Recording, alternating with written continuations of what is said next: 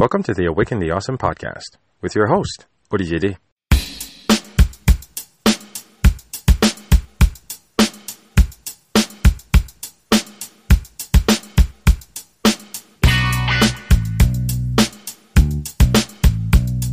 This is Awaken the Awesome, a podcast where we take a moment to acknowledge that we are all in this together. Through enlightening conversations and personal insights, we like to connect with individuals just like you who show us how they are bringing a little bit of awesomeness in their individual journeys. Our hope is to encourage you to always keep pushing and to stay awesome along the way. You know what they say when they ask you, check in on your strong friend? That is very true, even with those closest to you. Whether your relatives, your parents, or your very close friends. A couple of weeks ago, I checked in with my friend, Emmanuel, just, you know, the way I usually do with some of you. Like, you know, some of you are in my close circles in my WhatsApp groups. You know, I'll just check in with you randomly, like, hey, what's up? You know, just thinking about you, like, you know, just want to wish you a good day. But the reply really shook me. Emmanuel actually sent me a photo directly from her hospital bed. And she only just told me a couple of words as follows When we give everything to our children, and when we neglect our own health. I've been in the hospital for three days. And that shook me for more reasons than one. Because if anyone knows Emmanuel, especially me, as a single mother, as a dedicated mother, as a powerfully exemplary mother, the last person I would think would actually be in such a vulnerable state would be Emmanuel. So I checked in, making sure she was okay. A couple of days later, obviously she left the hospital. You know, she's back, you know, doing her thing. After this ordeal, and out of nowhere, I very spontaneously, I must say, Emmanuel did reach out to me and basically mentioned how she wanted to get on the podcast to share what she was feeling, um, what she had been through, and how this had shifted her compass, if you will, in terms of how she, having always been, you know, the supermom, had had to basically take her foot off the gas and pull on the brake a bit. And how this projected reality of perfection and trying to, as she put it, check all the boxes in regards to how we love, take care, and nurture our kids can often come at a very high price if we're not careful.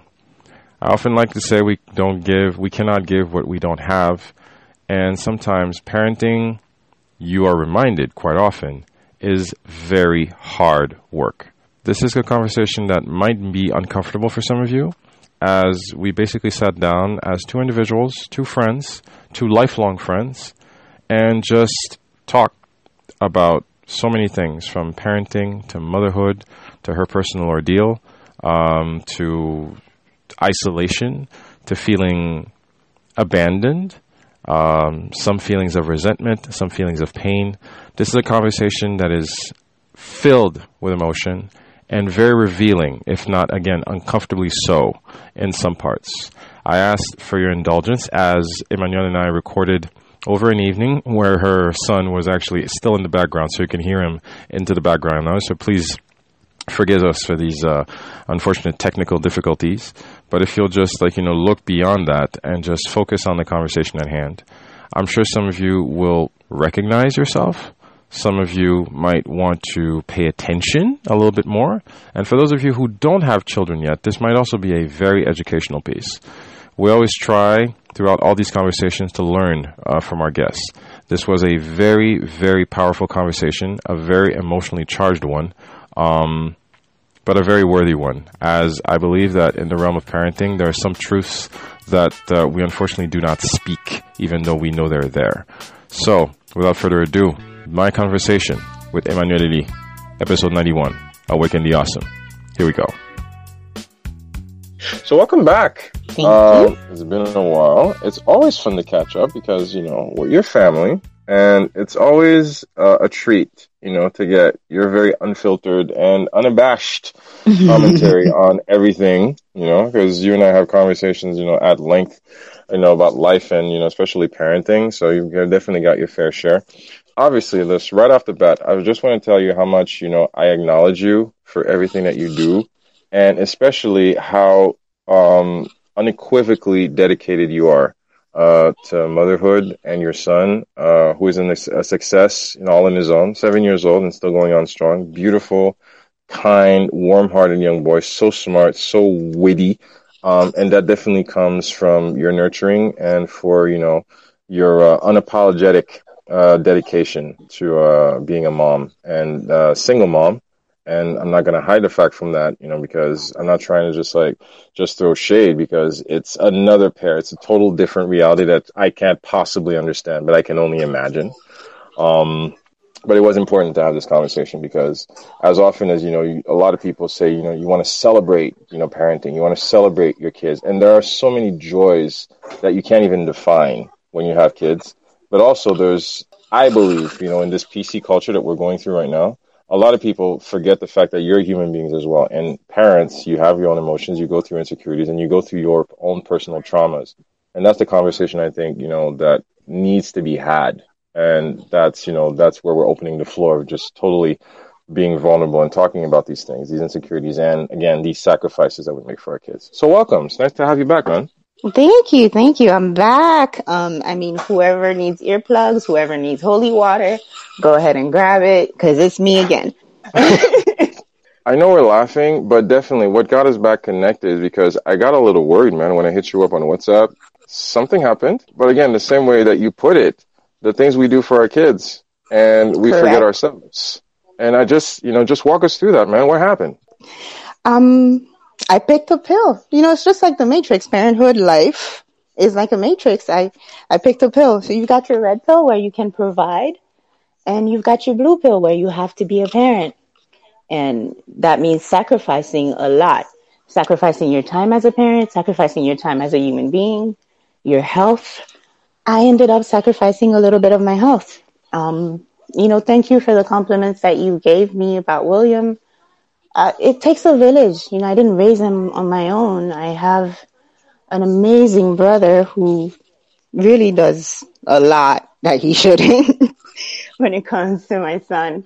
My mother is always there, my sister. I have a support system um, that shouldered me while I was unable to accept a reality that is honestly plain as day in the parental community, but that nobody speaks of. And that is when you are worn out to the point of exhaustion, who do you lean on? Who's your support system? Like, who do you reach out to? And Haiti, they tell you from se ozo, ou ou papkase. But, I mean, from se and then they can go ahead and send you over and you'll start over. But in the meantime, while the wood is hurting, while you are folding under all this pressure, who is there to shoulder you up? Your support system. I'm lucky enough that mine was my family and that I was not judged and I was nurtured while I was in trouble and while I was sick. And I think that's what matters the most. And to giving that result with my child, he did not feel that mommy needed help at that moment but he could still see changes. You know, he realized I'm much skinnier. That's for sure. Um, he realized that I have now begun to pace myself and giving us a different lifestyle. Um, and, you know, super mom no longer can be super mom. Um, I have, I'm learning to just be mom without being super mom. You know what I mean? You can't, you can't do everything. You can't be everywhere and not every problem is your own. You know, if it's not your monkeys, it's not your circus. What does that say about this culture that this growing culture, this increasing culture because it's something that you see everywhere all the time in the blogs and it's like this this this um dare I say, you know, projected reality of perfection where we're trying to be the end all and be all of our kids' needs while forgetting at the same fact that, you know, it's part of life to, you know, dissatisfaction is part of life. Hurt is part of life. You know, not getting what you want is part of life. Disappointment is part of life. But we so care about them. We want to shelter them so much. Why do we try so hard? Honestly, we're not trying hard. This is the bare minimum that we can provide to human beings that didn't ask to be born. I mean, your child did not send you, you know, like a, a, an SMS from your loins and tell you like, hey, buddy, it's my time now. Make me shine. you know, they weren't born with a platinum credit card and a diploma and everything else that they will need to survive, which mm-hmm. you have been provided by your own parents. So with the technicality to take on life and bring life into this world and accepting to raise it and care for it, it means that you are no longer putting yourself first. That's a choice. Now, the question is how much? Um, I took that literally. You no longer put yourself first. And I forgot to take care of myself. I, I, I got sick. I, I, just, there's no other way to say it, but you know things are bad when mm-hmm. the hospital tells you comfort and care and monitoring. Like there's no treatment. Let's just, we're just going to have to watch you forever. comfort so, and care monitoring. So things got really pretty bad. That is correct. I was kept under the um in the observation ward with you know all the very sick people. I was probably the youngest on the ward, and um, you, you had the ones with the heart monitors and the one that was dying on my left. I had a very interesting conversation with that one. Oh wow. Oh yeah. Uh, I mean, she was she was telling me I was too young to be there. My heart kept tacking at different levels. I would go from 69 to 132 under sedative. I tacked in my sleep. Yeah, it's the little things, you know, from in January, I was about 180 pounds and right now I'm 131 pounds with clothes and a full purse. and, and while you're at the hospital, what are you thinking? Because your head's got to be a, a whole bunch of places. Honestly, I was a pain for the nurses. I I was the only patient. I was like, can you go ahead and do a full adrenal workup, please? Can you go ahead and, you know, go ahead and inject me with the iodine for the MRI? And all I was caring about was to make sure that every test was done and every box was checked so that I could go back home because my son was graduating in two days. It doesn't stop. All I was thinking about was, oh my God, I've been in the hospital for a week already and all my bills are on auto pay it, it really doesn't stop. You know, like, oh, I know I left my son in great, capable hands with my brother, but is he giving him a hard time? You know, it, it does not stop. The guilt doesn't stop. The, the, the, the need to know what is going on and the worry doesn't stop. And because it doesn't stop, we tend to give it precedence over everything else, our well-being or even the child's well-being it's not that important to your kid that let's say the silverware matches. You know what I mean? It's not that important to your kid that he doesn't have that specific balloon for his birthday. But it is important to him that you wake up in the morning and you have time to have breakfast with him. It's the little things that I had found so major that I built up. And as sad as it is, that got me sick. I riddled myself with, first off, anxiety and and being anxious, I also ended up building up an actual illness in my body. I made myself sick by taking on so much, by being so convinced that you have to do it all, like you put the term super mom. You put that Correct. physical strain on your body with these unfortunate results. Correct. We're always trying to, you know, the working and having to meet certain goals, financial goals, trying to meet certain lifestyle goals, trying to um, you bring a little bit of joy because you know everybody works and comes home right away. But mm-hmm. when you work and come home and then he wants to go to the movie theater or he wants to go play with his friends. He wants to go play with his friends or, you know, little things like that that make me feel that I can't just come home and tell him I want to go to sleep. I can't just talk, come home and tell him I don't have the funds right now. I have to make it happen. You have to make so, it happen. I have to make it happen. So I will pull that double shift, that triple shift. I will do it. I lost my friends no social life because I'm busy working and I'm not interested in going out because the priorities that they have, the things they want to do are not the things I want to do. You know, at Friday at one o'clock in the morning, they want to go out and have drinks. I kind of want to stay home, have a glass of wine, and then you leave at midnight because I want to go to sleep. That's always the reality, isn't it? The second that you have kids, your social life takes, I'm not going to take a dive, but a turn, a very sharp turn because your reality is that much different. And I'm sorry, you can't get it. You know, you no, you can't explain it. You know, can only explain it to people who genuinely have kids who are going through the grind with you. And of course, you will deal with that shaming. You will deal with that discomfort. You will deal with that judgment. But you're right. Like, listen, you want to be out on the town and just go have drinks. I want to be home in my PJs and chill. You know? But and I want you, you out of my house by midnight.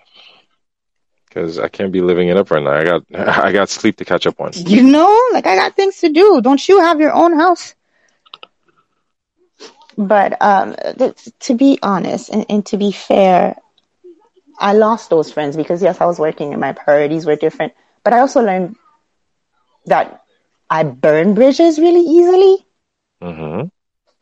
But I don't regret that I've burned them because at the same time, the fact that I had no way to repair that bridge with whomever I lost gave me time to observe. And it gave me time to observe many different people how who is with you when you cannot provide, when you cannot help, when you are just like a bucket of problems and issues, who do you have? When people look at you and are like, oh, you have mental health issues. I don't really want to be your friend right now. Like when, when you need help and everybody distances themselves, who do you have? And that's why I wanted to speak with you today because I realize that you have nobody but you. You have nobody but you, but your child has nobody but you. Exactly. You might be going through your own reality. You might be going through your own turmoil. You might be going through your own distress. But at the end of the day, this person, this person that you brought into the world, this person who is literally looking up to you, has nobody else but you. Exactly. And, and that is the most worrisome thing. So for me, you know, the hospital proved to be more like, you know, a Haitian mechanic you go in because your brakes are not working, then they'll talk to you about, you know, your tires and your windshield wipers. mm-hmm. So that, that's what happened to me. One little issue became, oh, and we also found that, and we also found that, and we also found that.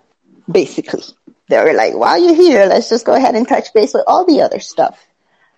Um, and they did, and I'm grateful that they did because, you know, a lot of these things would have eventually probably put me in the ICU much later during the year, but it's still something that I wish they hadn't because it changed my life.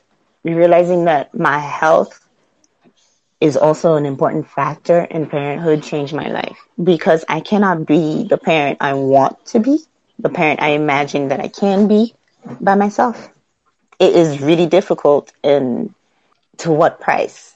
I want you to touch on that because I think this is very important the projected um, consideration of the type of parent we want to be for our kids versus there's what you want to do and there's what you can do. You know, the potential versus the resources that you have. And if you can, what type of parent do you want to be? I mean, because again, this is just me, and I'm just bearing around because you are my friend. I'm just being honest. You're a killer mom. What type of parent do you want to be, and where where do those expectations fall short? Oh, I'm not a killer mom at all. I fail at so many things you wouldn't believe. I mean, I only sent you the pictures of the good stuff. What are you talking about?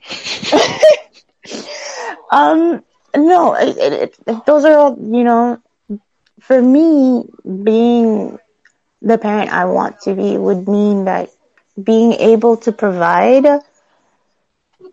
a, an environment that is wholesome. You know, when, when me as a person when I'm all the gears are working right. You know what I mean? And and that's never going to happen because obviously the law of chaos it's it's natural. Nothing is ever working right. But when your heart's not working right and your joints aren't working right and a certain organ isn't working right, it's it's, it's a lot to take in. and you have little hands clawing and pawing at you and, and asking you for help or needing a sandwich at 10 o'clock at night, building a fort on your bed right now. little things like that. It, you know, it, it's bedtime. He should be in bed, but he cannot because I have to bake a cake. I have to, I have things I need to do. Who's going to put him in bed? If I am the only parent he has. And a lot of people judge single mothers. A lot of people judge single parents. Forget the whole mother thing. Single parents in general. In general, because I bet there is a single father somewhere going through what I'm going through. Mm-hmm. Okay, so there, there is no stigma at being a hundred percent human and faulty. It's okay to be sick and to not be able to, to be the mom who blows up the balloon. I could not blow up a balloon at my son's graduation. Why? Because I don't have the lung capacity for that right now. And it oh, hurt my it hurt my feelings.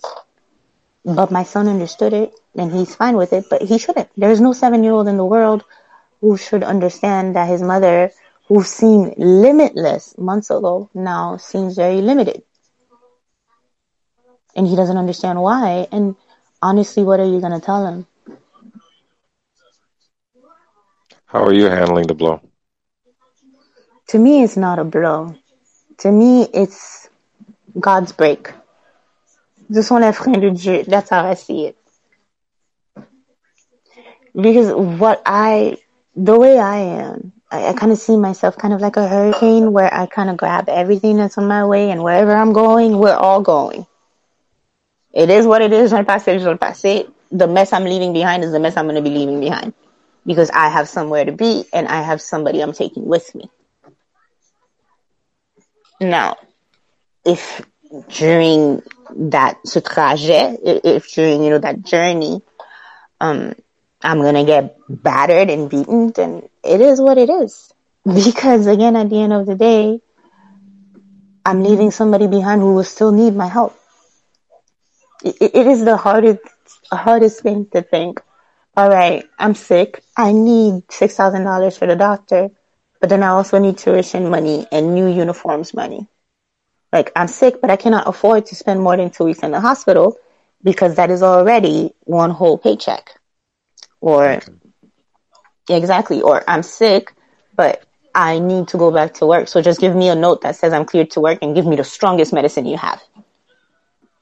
Just send me out there. I don't have time to mend. I don't have time to take care of myself. I don't have time to, you know, factor in the fact that my body literally is telling me to shut down.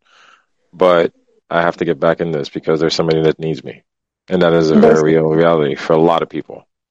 And that is the reality for a lot of people. Now, what, what does touch me is that, you know, the people that I never expected to come through for me are the people that did come through for me.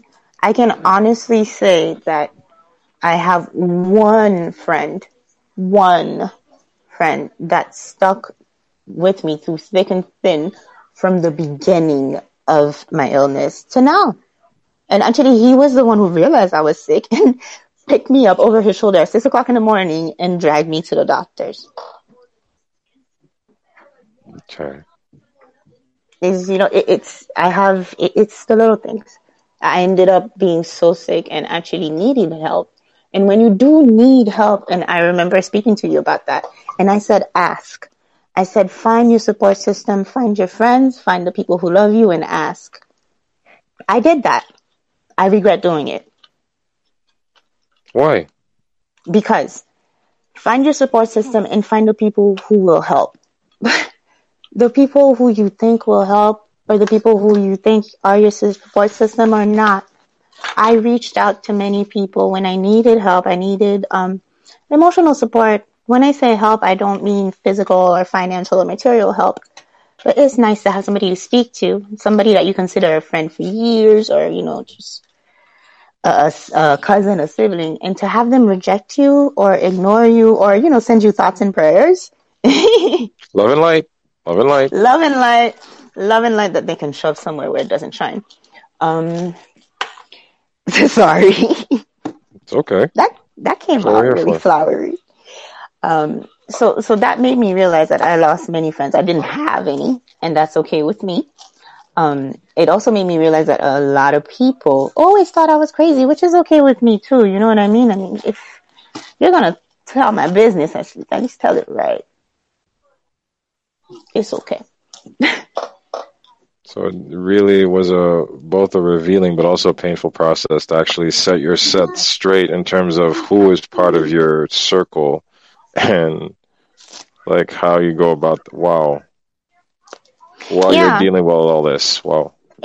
Exactly. So i um i had physical issues and um, then i ended up having social issues because you know when you're sick you're not exactly the person that people want to see.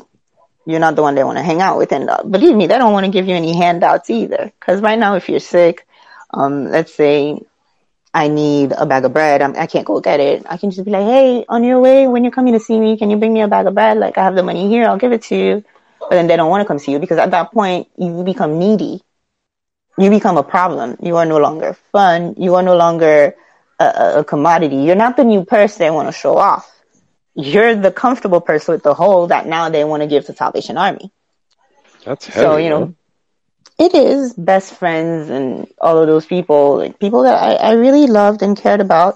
And I'm not going to say that they abandoned me, but it could have been that, you know, we may have outgrown each other. And in my time of need, I probably didn't see it, or she probably didn't see it, but, it, you know, it, it, connections are no longer there. You see, you see that, you recognize that, you acknowledge it, and you understand that it's a different chapter now.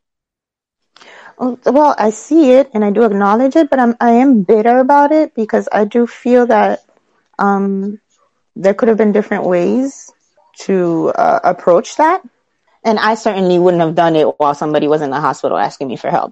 But that's me, and you know, I, I do believe that occasionally I am kinder than most. It's scary and it's eye opening. Um, it hurts, uh, it's very therapeutic as well because it gives you time to examine what you've done. It gives you time to think about what you need to do. Um, it gives you time to see where you are. And I was pretty satisfied where, with where I am. And when I made it to the hospital, I hated everywhere. I hated it. I, I hated the timeline. I hated my results. I, I hated everything, everywhere, everyone. And there's Be- also that feeling that you can't do anything about it. I felt helpless. You know, it, it's that thing of you don't want pity, but you need help, and you want to fix the situation, but you can't because it's out of your hands. So what happens is one of the side effects of what I have is I have occasional intermittent hand tremors unfortunately, it, it does look like, you know, I'm having kind of shakes or, you know, withdrawal issues. You can even hear it in my voice once in a while where I'll sound a little bit more excited. Mm-hmm. But it's not, it's just that my heart rate picks up and so does everything else. Mind you, right now I'm sitting down on the floor, like I'm not really doing anything specific. So th- those little things are the things that I have to constantly watch out for and, and, you know, pace myself with because people will judge you. You know, they look at you and you approach them and you're twitchy and you speak fast and you have tremors and they're like, ooh, she's a junkie. So that's, that's my new, you know, I, I'm learning. I'm learning to deal and I'm learning to be because I was forcibly put in different shoes. So the universe um, somehow very ironically made a choice for you. Yes, it has. My the trajectory for me has changed and it's not my doing and it is only one that I can follow. I cannot fight it. I cannot cure it. I can't even negotiate with it. Life has told me, hey, change your plans. This is you. I don't know what's going on. I don't know where it's going to end. I don't even know if tomorrow my doctor is not going to call me with bad news. You know what I mean? And nobody does. Nobody does. But it sucks more when it's on paper. You have medical assessment telling you that okay, these are the facts? I do. Yeah, I have a few. Um, you know, I have my, my, my little cocktail that I take. I, I do my own thing. I mean, I'm not gonna croak right then and there. You know what I mean? Like you guys are still stuck with me for a couple of years. But it's become um, a more significant um, item of concern whether you have to take care of yourself and be more mindful of how you push yourself. That is correct. It is that that is how you know I have to live now. Now it, it it will affect you know my baking. Obviously, we've already discussed how it affects motherhood. Um, but what we haven't really discussed and what I really wanted to touch is how it affects people mentally to have to rewire yourself entirely. How do you go from that mindset of being super mom to just like, okay, as you mentioned, God's brake, God's emergency brake You have to pull the brakes and do things totally differently because you're revealing so much, and I can only imagine the road ahead. You're, you're, you're about to change a lot of things drastically right now. I was, I really was. I was rebranding my baking business, new menu. I had a small partnership going on with a couple of, you know, delivery places, um, even a farmer's market. I had a part-time job that I was doing so that, you know, I could fund a new oven. So I have little things going on and I had little things going on. Unfortunately, with the heart that is not beating right and the blood that's flowing backwards. And at that point, I need to learn to pace myself. I need to be slower. I need to, you know, not pay attention to my stressors because the minute I get a spike in the, the, the way my heart pumps, then it's a problem. Now, so that also means keeping my mood in check, which is very difficult when you have a mouth like mine and a face that can't, you know, my mouth and my face don't, don't, don't talk to each other. So I am here. I'm young. I'm in my 30s. Um, but I now have to live like, you know, I'm 40, 50. no caffeine, no alcohol, no nicotine. Um, that pretty much sounds like a, you know, healthy lifestyle for a lot of people. But when you know the reasons why, then, then that's when you kind of, you know, start wondering what is going on when the doctors have to go looking at the deeper, smaller stuff, you know, you have high levels of dopamine, high levels of epinephrine, um, tricuspid regurgitation, um, you know, the bacillar acetatus, and they just they keep finding issues, and you feel overwhelmed. And then you know your tooth cracks for no reason, and you swallow the other half while you were sleeping, and now you need a root canal. I feel like somebody has my voodoo doll. Like, if you guys could just give me like a week off, that'd be nice. just out of nowhere, all these things happen. You know when everybody says, like, okay, can a guy catch a break? Can you catch a I break? can't catch.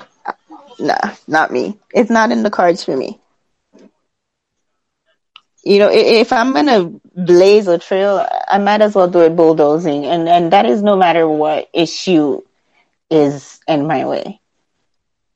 I've been doing it by myself. I, I can't say by myself entirely because I do have an amazing family and my ex-husband does, you know, only speak to his son occasionally. Um, but over the past seven years, it's been me. The working two jobs, three jobs, trying to make enough money to you know, take care of a child and provide the necessities and not even luxuries really, but you know, the moderate necessities. Cause I, I wasn't born with a golden spoon or a silver spoon, mm-hmm. but my parents made an effort where, you know, I never felt less than the other children. So that is the same effort that I am giving to my son. So the, I feel that people should really appreciate their parents. Look at them a little harder, guys, please, especially my generation is what they are doing for you is exactly what I am trying to do for my son, and it almost killed me. It is hard. It's not even to be a single parent, but just to be a parent in general. So all this talk about, you know, ask for help, I'm going to tell you now that I have lived it, and I know you guys are not going to ask for help. I know you're not because I haven't. But what's going to happen is exactly what happened to me. One day, everything is just going to blow up and you're going to be walking yourself into the ER and fainting in the hands of the nurse. Because you didn't ask for help. I did not ask for help. I, just, I, I, I refused. I had things to do. And even then, and it's a general thing, even your own family, if you know you're sick, they'll tell you, oh, you're not sick, there's no such thing, you're just very stressed out. And it could be, it could be, but there's also a time when you do need to listen to your body because you know yourself And I know me, I've always been a very curvaceous person, very bodacious, that's for sure. Now I kind of look like a dry spaghetti. That was that's a dramatic. Just the fact that you talked about your drop in weight. It's not a small drop, man. No, it isn't. And the thing is, there's no diet or change of, uh, you know, this is, there wasn't. It's just, it's just, I dropped. I went from a size 14, we're now to a size 4. And a lot of people will come up to you, and people are very shallow. They'll come up to you and tell you how great you look, you're so sexy, what's the secret? And often I've wanted to be like, thank you, I'm sick. you know, like, shut up, mind your business. You did, I was fat then and I, I'll be fat after. Like, what's the problem? Right, you know, right, good manners right. goes that you tell them thank you and you come up with a fake diet that you've been doing or some exercising and you call it a day. Yeah, eat a lot of beets. Yeah, alkaline water, the whole shebang. But it, it's, it's, um, it's debilitating. Okay. To be able to preach something is one thing and then to preach it and leave, live it, that's something else live and relive it because it's not the first time that I've been sick and I had a hospital stay. It was that one moment where I caught E. coli in Haiti and my kidney started breaking down. It's just, I'm not the type to publicize and put out. I will smile and have my little pictures on my Instagram. I am a very private person and I am aware of what is out there what is spoken or what isn't spoken. I mean, if y'all are not talking about me, that's even better. You know what I mean? Like drink water, pee 75 times a day. It's great. Um, but if somebody is, or if my name does happen to be somewhere, nobody really knows what's going on. And it's usually just, you know, on zin, inexistence, nothing concrete. And I don't bother to correct. I don't bother to support the facts either. Lord knows you got better stuff to deal with. Oh my God. Anyway, the rumor is that right now I'm on cocaine. People can be so shallow. oh my God. So, you know, they have like either I'm sick or it's the cocaine or there's something that they, they, there's always something. People are shallow. So I decided, and that is with this, you know, with everything that's going on, that my health matters before everything else. And that does matter before my child too, because it's like if I can't take care of it, then it's not going to provide me the electricity I need. If I don't have the, the gasoline, my diesel, everything, you know, I don't have my fuel, it's not going to work. My mental health, I am associating with my health in general. Mm-hmm. Hence, I've decided that I, I've lost the filter socially and diplomatically as well. You know, now people will come up to me and be like, oh my gosh, you look great. What are you doing? I'm like, I'm sick. I'm sick. Or like, oh my gosh, your son is so great. I'm like, no, he's not. Okay. Like I will put you in that awkward position to make you think about what you just said to me because it's made me realize that people are insensitive to your problems. And so when you talk about racism and then somebody cuts you off to talk about veganism, about how, you know, eating vegetables can rebalance, um, can rebalance everybody's how do you call neurotransmitters or some, you know, some hippie stuff. Mm-hmm. But there's always somebody, there's always something that comes out with a lack of tact. Something spoken and, with a total detachment, not even understanding the weight of what you're saying. Exactly. And it's time to fight that back as well. Among one of the illness people found for me, anxiety was the main one. Like diagnosed and medicated, the whole shebang. And I've decided to no longer have a filter because it's nocif. It is not good. it's not good for you to always be handling people with white gloves and walking on eggshells. I feel that you don't like me. I will tell you that I feel that you don't like me. And I don't need you to like me. But because I know you don't like me, I'm not going to stay in your vicinity. I don't need your bad energy and I respect you enough not to layer you with mine. Exactly. So it's come to that point where you know, simply me I'm moving. and that's coming down to anybody. Honest thing you can do. It's the most honest thing you can do. That's called self preservation. It's raw right now. And that's the scariest. You know, when when you've done it for so long that it has left you raw. When when going on and climbing the mountain has left you ragged and raw, like you've crawled it on your stomach, where do you go? who do you have? Yourself. Because people don't help each other. and we're not there for each other. You are born alone and you will die alone. And I say that without, you know, holding any resentment towards anybody, even the people I may have, you know, not so subtly called out in this podcast. But it, it, it's it's hard, believe it. I'll tell you this: it's nobody's gonna ask for help, and that is why I was like, I have something to say. I know for a fact that if somebody out there right now needs help, they're choking with it, they're in pain. They're not gonna ask you because you're going to belittle them. You're going to judge them. You're going to make their illness or how they feel about you. You're going to relate to your experiences and your issues without listening to the person. You're not going to help them in a way that is helpful or concrete. You're going to offer thoughts and prayers or you're going to offer occasional check-ins. When the person right now needs help, it doesn't have to be financial help. It, it has to be physical help. Somebody who is actually hurting doesn't want to hear from you. They want to see you do.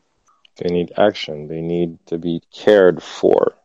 Exactly. And at that moment, that's what I needed the most. And I, I found it on a handful of people. I can tell you exactly how many people I reached out to. And it took me a week, a week to see that I did not count for these people as much as they counted for me. Some of them were blood. Some of them were friends of 20 years. Some of them were friends of five years. But I know for a fact that had I been in their shoes, I would have done things differently. Do you hold resentment? Do you hold pain? Do you hold um, grudges? Of course I do. I'm human. Of course I do. I, I don't forget. That is my problem. I wouldn't call it like a, a, a grudge or resentment, but it's like carrying a scar. You remember where you got it from. And I'm pretty sure you're not going to go do the same stupid thing to get the same exact scar on a different location. What holds us back from asking for help? And I'm I know it's a rhetorical question. That's why I just want to fire off your way. For me, it was pride, and it was also the fact that I mean, you're not dumb. If I'm talking to you and I'm like, oh my gosh, I'm in the hospital right now. This is what's happening. I wasn't able to pay this. I haven't eaten in this many days. Not that that was my case, but I'm just giving examples. The natural person would be like, what room are you in? Like, let me see you. Um, like, what do you need? Where's your, you know, something. Not, oh, wow, I'm so sorry. Okay, let me know. Where was, oh wow, I'm so sorry, let me know when you needed to borrow some funds from me. It's just common decency. Unless it's, it's an acquaintance, there's, it's just common decency. But I'm realizing that that common decency cannot be extended to everybody. You can't expect everybody to have it. So I cannot say that I hold resentment, but for sure, I remember my scars. You acknowledge how you feel in the process. That's too pretty. that is way too pretty of a definition. I'm not trying to, we're not being poetic about the pain and the hurt here. You're hurt. Because You're it's, tre- it feels like treason. That's what it, it, it's, I'm raw because when you realize that something that big hits you and you turn out to the people that you considered, you know, your family, you're 18 and you realize that you don't have one. It's pretty sobering. It is sobering because now you've got double the serving of problems on your plate. You've got your health issues, your, your, your mental health issues, the fact that you, life continues because life does continue. You still have to go to work, provide that note. Your bills don't wait. The, the bank does not care if you're sick. Life doesn't care. Life goes on. That's the one irrefutable fact about life is that it goes on. That is correct. Life goes on. We have no choice. So yeah, we bend, but we don't break. But all that bending eventually causes a crease that will break. I broke. And if you can break, imagine. Anybody can. And the thing is, there's no repair. The first step in your treatment is you. You need to pick your battles, and all of those things that we say are easily said than done is true. They are easily said than done. We all have bad days. We have that those days full of burden. You know, we have those days full of confusion. We have those days where you're just tired. There are those days where we just like want to get in bed, get under the covers, and just fall asleep and forget the world. But we can't because we got to show up and do the work over and over again. These are very real feelings. These are real feelings, but I mean, for example, healthcare. Where I am right now, it's it's ridiculous. It is it's crap. But that's what you get. you need to find a doctor. You, they're all booked from September. Your next bet is December, November. But then your job needs you to provide a doctor's note. What do you do? But personally, I just throw a fit and I lay down and I cry in the office for 15 minutes, but that's just me. And I was like, oh, she doesn't give notes? That's great. I'll just sit here and wait because I can't go to work without a note. But it's just, it's, you can't do anything. It is a staple of being a healthy person, being able to provide or being a parent. You cannot do both. You cannot do three of them at the same time, actually. You can't. Not by yourself. It is easier with a partner. I will not lie. It is easier with a partner. Now, do you need a partner? No. You don't need a partner. But it will be harder and you will cry and there will be blood and sweat and tears, that's for sure. And you will sacrifice a lot down to sacrifices, bits and pieces of yourself. Quite literally, people, believe me. It, is, it doesn't get better. It's not pretty. It's freaking gorgeous. But, you know, the, the road through it, the trekking is not pretty. Obviously. And this is just me always as, as a caring individual. What does tomorrow hold? How do you wake up and what is the tomorrow is like okay are we waiting for a next appointment? How do you take care of yourself? What are the small steps that we're doing you know? Um, well i wake up i take my nice little you know you know in the mornings i take my my decaf coffee and uh, i get william ready for either school or his day make him breakfast. Um, i'll take the medicines prescribed by my doctor check to see if I have any baking or cooking orders, and then head back to work. Um, if William needs food, I'll make him something, spend a little time with him, shower, sleep, and then head back to work. That is me. And then in between all that, I have my doctor's appointments, my my testing, colposcopies, um, and everything else that may be necessary. Your boy's right there with you. Well, I don't really have a choice. I mean, where else would he be? That is the responsibility. You know, children are not a choice. Children are given by God, by nature, by life, whatever. I say this all the time. Kids don't ask to be born. They don't ask to be born. It is, I'm not saying it's a pain or, you know, but it is your responsibility. It's nice if you have help. Um, and if Always. you don't, then I understand you wholeheartedly. And I am saying that unless you have lived the situation, do not sit there and tell parents that one, they can ask for help and do not assume that a parent will ask for help. Do not assume that any individual who is hurt or in pain is going to ask for help. Because I, you know, and I, I'm backtracking from my first podcast with you actually for saying this. Ask for help. Somebody will help. Ask for help, but realize that nobody may help. And you gotta go back to what you were saying as well in the beginning. Sometimes again, the only person that's left is you. And the only person that's left is you. Now, you maybe too tired to continue, but you still have to. The question is at what price? What are you willing to put up with? What are you willing to sacrifice? What are you willing to forego? Here we are talking about your health. Exactly. So for my health, I am sacrificing a lot of relationships and people that honestly, as much as I love their lack of communication with me and, you know, how her lives have changed or, you know, the things that they do tell me on their day to day basis are no longer fruitful or healthy for me. Um, I changed the way, the hours at which I work because I definitely need more rest. Um, I, I need more rest. I need a different income because, you know, medicine is not even, it's not cheap. my social life has changed as well. For example, right now I have no intention of dating whatsoever. Anyone. None. I have no intention of having children either. None. And all of those things, your life changes with a word written on a paper from a doctor. Your goals change. Your, your, your needs change. Your necessities change. Your, your wants change. Everything changes because of one pesky it's just one thing. And it boils down from there. It boils down to forcing introspectives to, you know, what kind of parent you are, how flippantly you've been speaking, because that matters as well. You know, I can sit here and be like, oh, but, you know, parenting is hard. And now I can say parenting is hard. Now if somebody can tell me I can't send money to my family, I will believe them because that happens. You have to focus all those resources, all that energy, all that time into your children, into your health. So those are my priority right now, my health and my child. I, I have no time for anything else.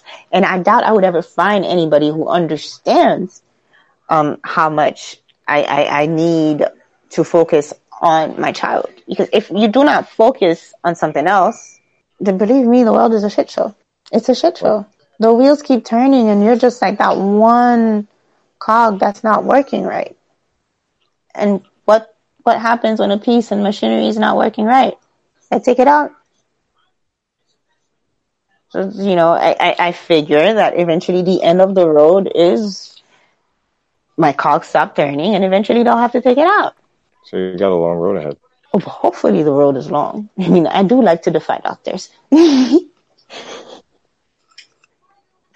you know, I, I, I like to, you know, piss them off a little bit. I do not doubt that in the least. Knowing you, those have to be some very interesting meetings between you and the doctors. Well, I- I'm not his favorite patient. I'll tell you that. 'Cause Usually he's so smiley with the others. Hmm. Like, there she is again. But it's true. I mean, it's probably because I brought him an apple and I told him I wouldn't throw it at anybody because, like, I mean, I just I was trying to be nice, but you know, people are so sensitive here. This is true. This is true. people are sensitive. I mean, to recap, honestly, the baking has to be on hold. Um, motherhood is the only thing that I cannot put on hold, and I do have, you know, it's come to the point where you do have to sacrifice your health a little because you are the only parent. Um, you know, guys, that is not a hint for you guys to come and ask me how you doing. Please, let's not do that. Okay? Because you don't want these problems, believe me. Please, you don't want these problems. Let him go. Let him go. All right.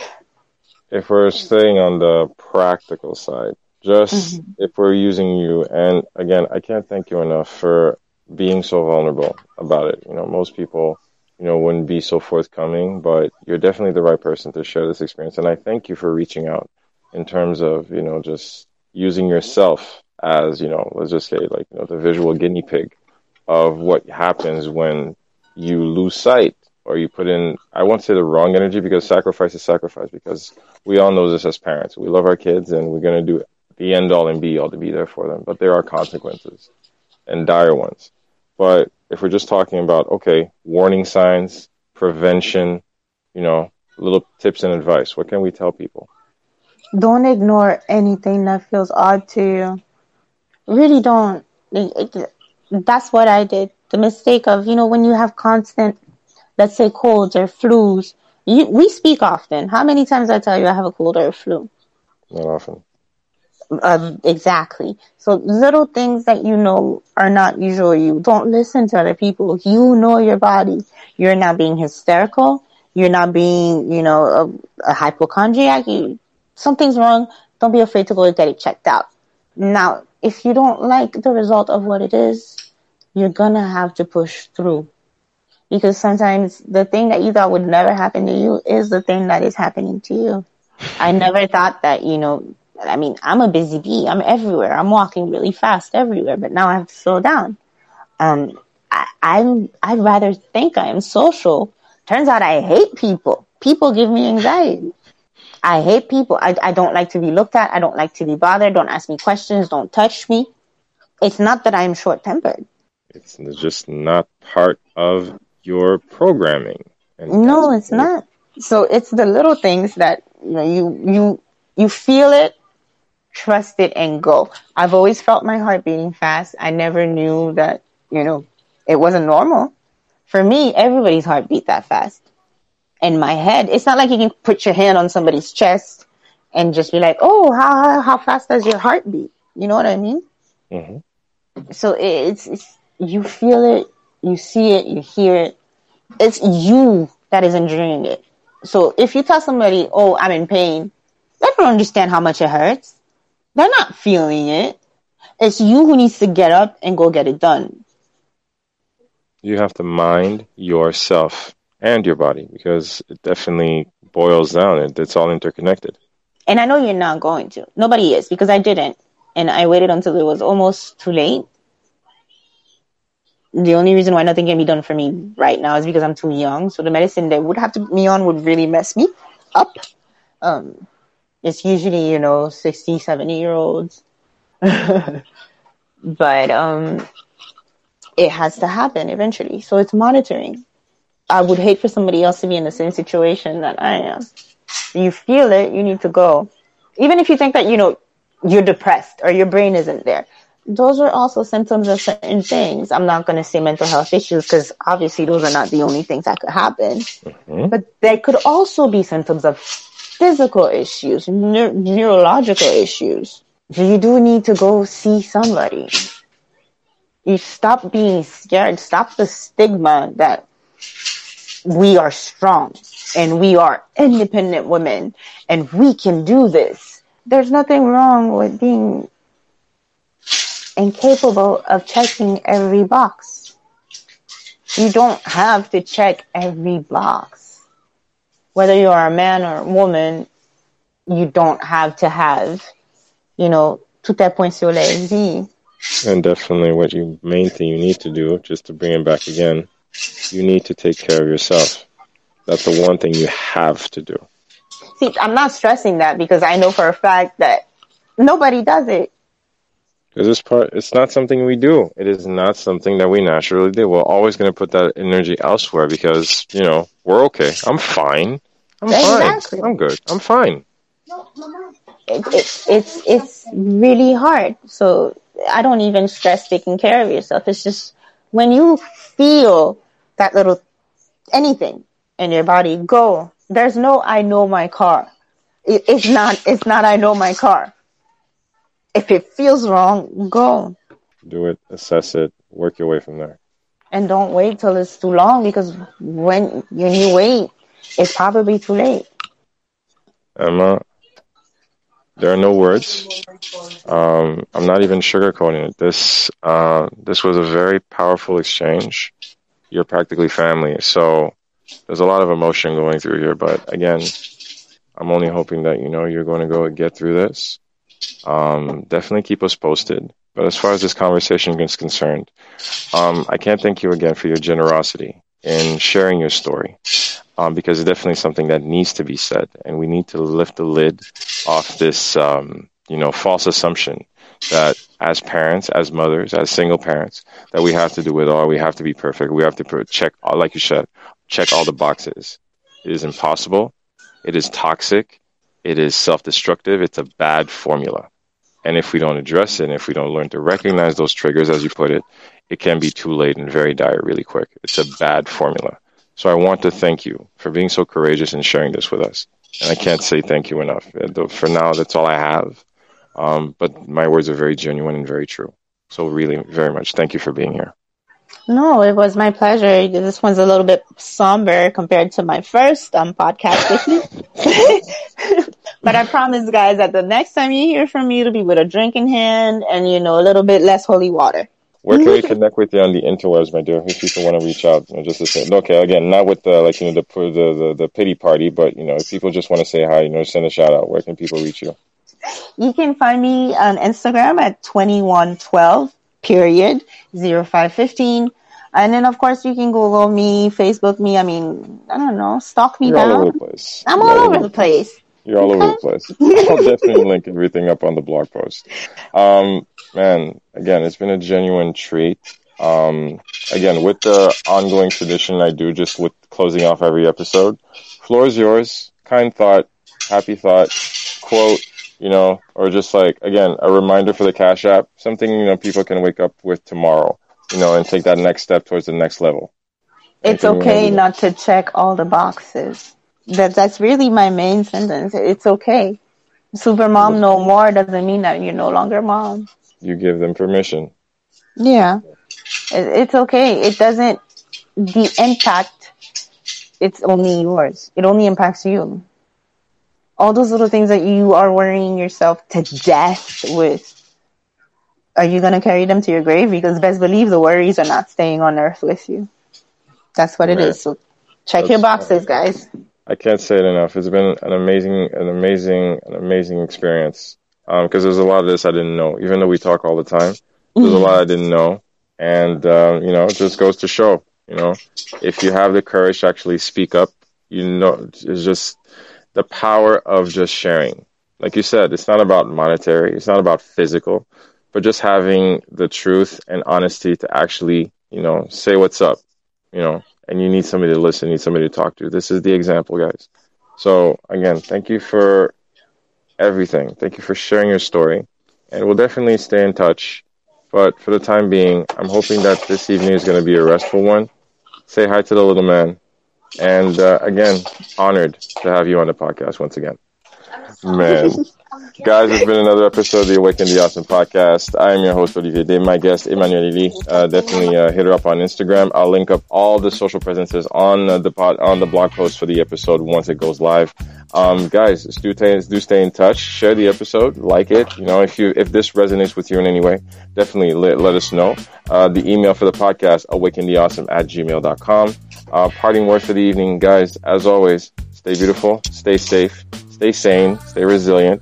And as always, do take care, take care of, your, of each other, and do stay awesome. This has been another episode of the Awaken the Awesome podcast.